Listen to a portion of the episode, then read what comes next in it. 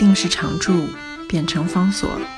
这里是方所文化 FM，在阅读方式不断创新的时代谈共读，是因为我们相信，当我们在阅读时，也同时在被阅读。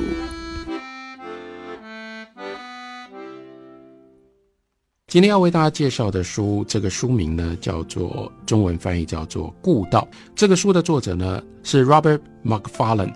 这本书原来的英文名字是《The Old Ways: A Journey on Foot》。Robert Macfarlane 是一个什么样的一个作家呢？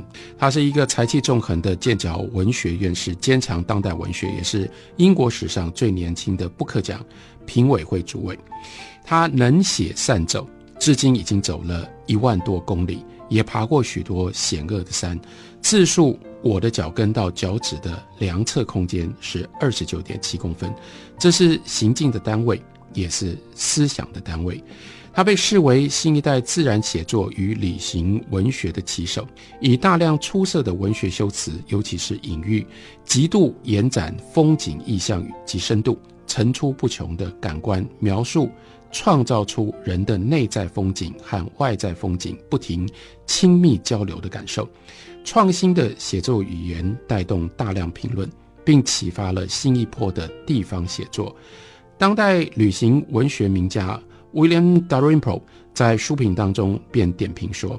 在这些显示了旅游写作生生不息的活力，以及旅游文学为每个记起的新时代重新创造自己的能力的所有新作家当中，有一个人特别展示了文笔出众的旅行书仍然可以美的浑然无瑕。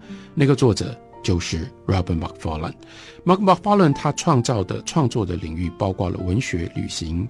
与自然，也熟悉地形学及生态学，同时还主持纪录片。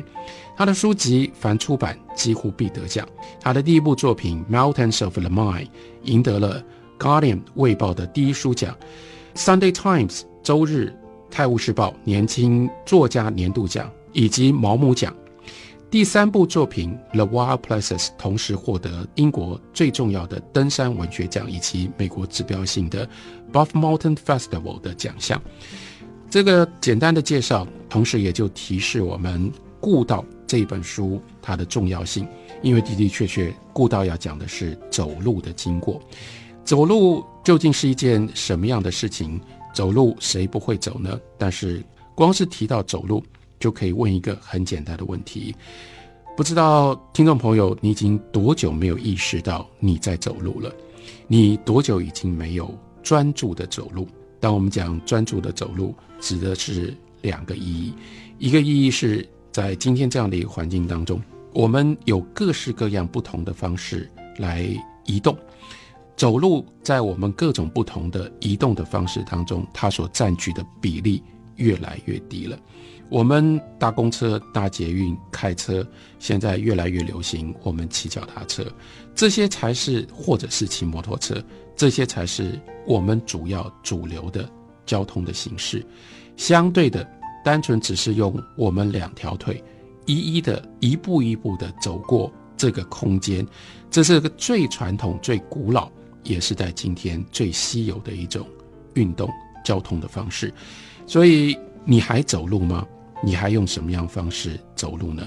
第二件事情，第二个要跟大家提示的是，就算你在走路，你究竟是以一种什么样的态度在走路？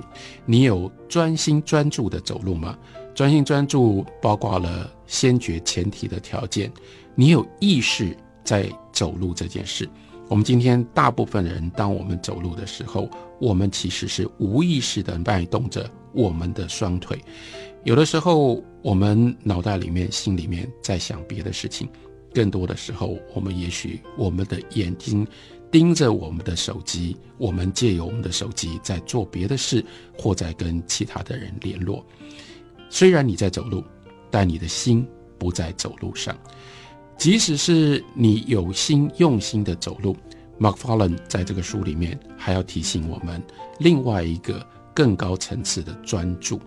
你认真的看，你走过的路究竟是一条什么样的路吗？你看了你所经过的路上面的各种不同的景象吗？这里又另外牵涉到我们走的是什么样的路？今天我们绝大部分的人，我们走路的时候，我们走的是我们熟悉的路。这个熟悉也就意味着我们不需要看到任何的东西。我们觉得在这个路上所有的东西，我们都已经知道。会有行人，会有车辆，会有一间一间的房子，会有一个一个的巷口，会有一家一家的店铺。这些东西我们认为都不重要，所以当我们走路的时候，这些都不在我们的心灵当中。同时，也就解释了刚刚讲到的为什么我们今天走路会如此漫不经心。什么时候你才会愿意张开眼睛，想办法专注的、认真的、用心的看到？在你走路当中，用这样的走路形式，你所体验的这个空间呢？当然，有一种方式可以让我们更认真的走路，那就是我们不要走这些熟悉的道路，还有我们不是以一种手段的方式来走路。什么叫做手段的方式走路？就是我走路只是为了从这个起点把我自己运送到另外那个终点，这中间的过程，这是我不得不付出的一个代价。我们可不可以用目的性的方式来走路？走路本身路程，它自己本身是一个目的。马克法伦当然是一个走路者。刚刚的介绍说他已经走过一万多公里，当然也就反过来刺激我们，让我们可以想一下、算一下，我们究竟曾经用我们的两条腿一步一步走过多长多远的距离？可是马克法伦他不只是。一个走路者，更重要的是，他是一个有意识的走路者。这一部散文作品叫做《故道》，它的副标题“以足为度的旅程”，也就是在告诉我们，他用什么样方法更认真、更专注、更用心的来走路。他走路其中的一个选择，在书里面要给我们的，他的第一本书是在教我们，或者是在探索。怎么走到山上去？因为山而有了不一样走路的方式。他的这第二本书，从书名标题也就知道，他要我们选择一种特别的路。这个特别的路叫做 The Always 故道，这是历史上面所留下来的道路。为什么要去走历史上面所留下来的道路？两个理由，把我们带离原来我们所熟悉的环境，我们刻意的去寻找。这样的一条路，因为刻意的寻找，所以在走的过程当中，每一步路它就变成了这一步路的时间，它本身是有意义的。步道还有另外一层重要的性质，那就是在这里留下过去时间的痕迹。我们走在这里，我们不可能不感觉到，我们跟过去的人，甚至我们跟过去的生物留下这个。步道痕迹的所有的这些力量，所产生彼此之间的关系，因而，在书里面，他上路的时候，他就这样，Mark Fallon 这样告诉我们，他说：“人是动物，跟所有动物一样，凡走过便留下足迹，在雪上、沙上、泥泞上、草地上、露珠上、土地上、青苔上，留下行过的痕迹。”狩猎术语中有个颇具灵光的词汇，可以形容这一类的印记，叫做嗅迹，就是嗅觉的嗅，痕迹的迹。生物的嗅迹就是足迹，但我们很容易便忘却自己本是足迹的创造者，只因如今我们多数的旅程都走在柏油路或混凝土上，而这些都是不易压印留痕的物质。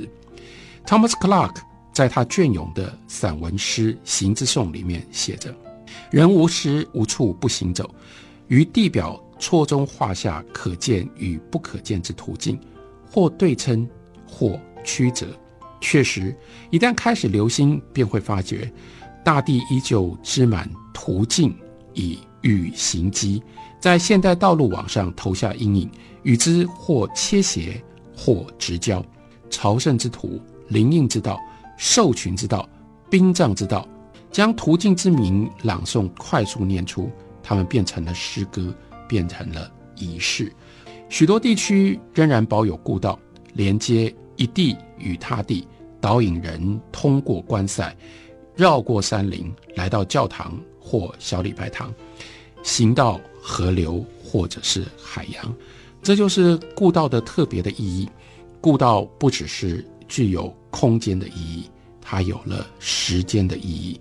走在这个步道上面，引我们去探索，不只是探索前一步这个路会引导我们去到哪些地方，同时探索这样曾经在这条步道上走过的人，他们留下了什么样的痕迹？物理的痕迹在我们的脚下，另外有精神的灵魂上面的痕迹，很多时候必须用别的方式来探索。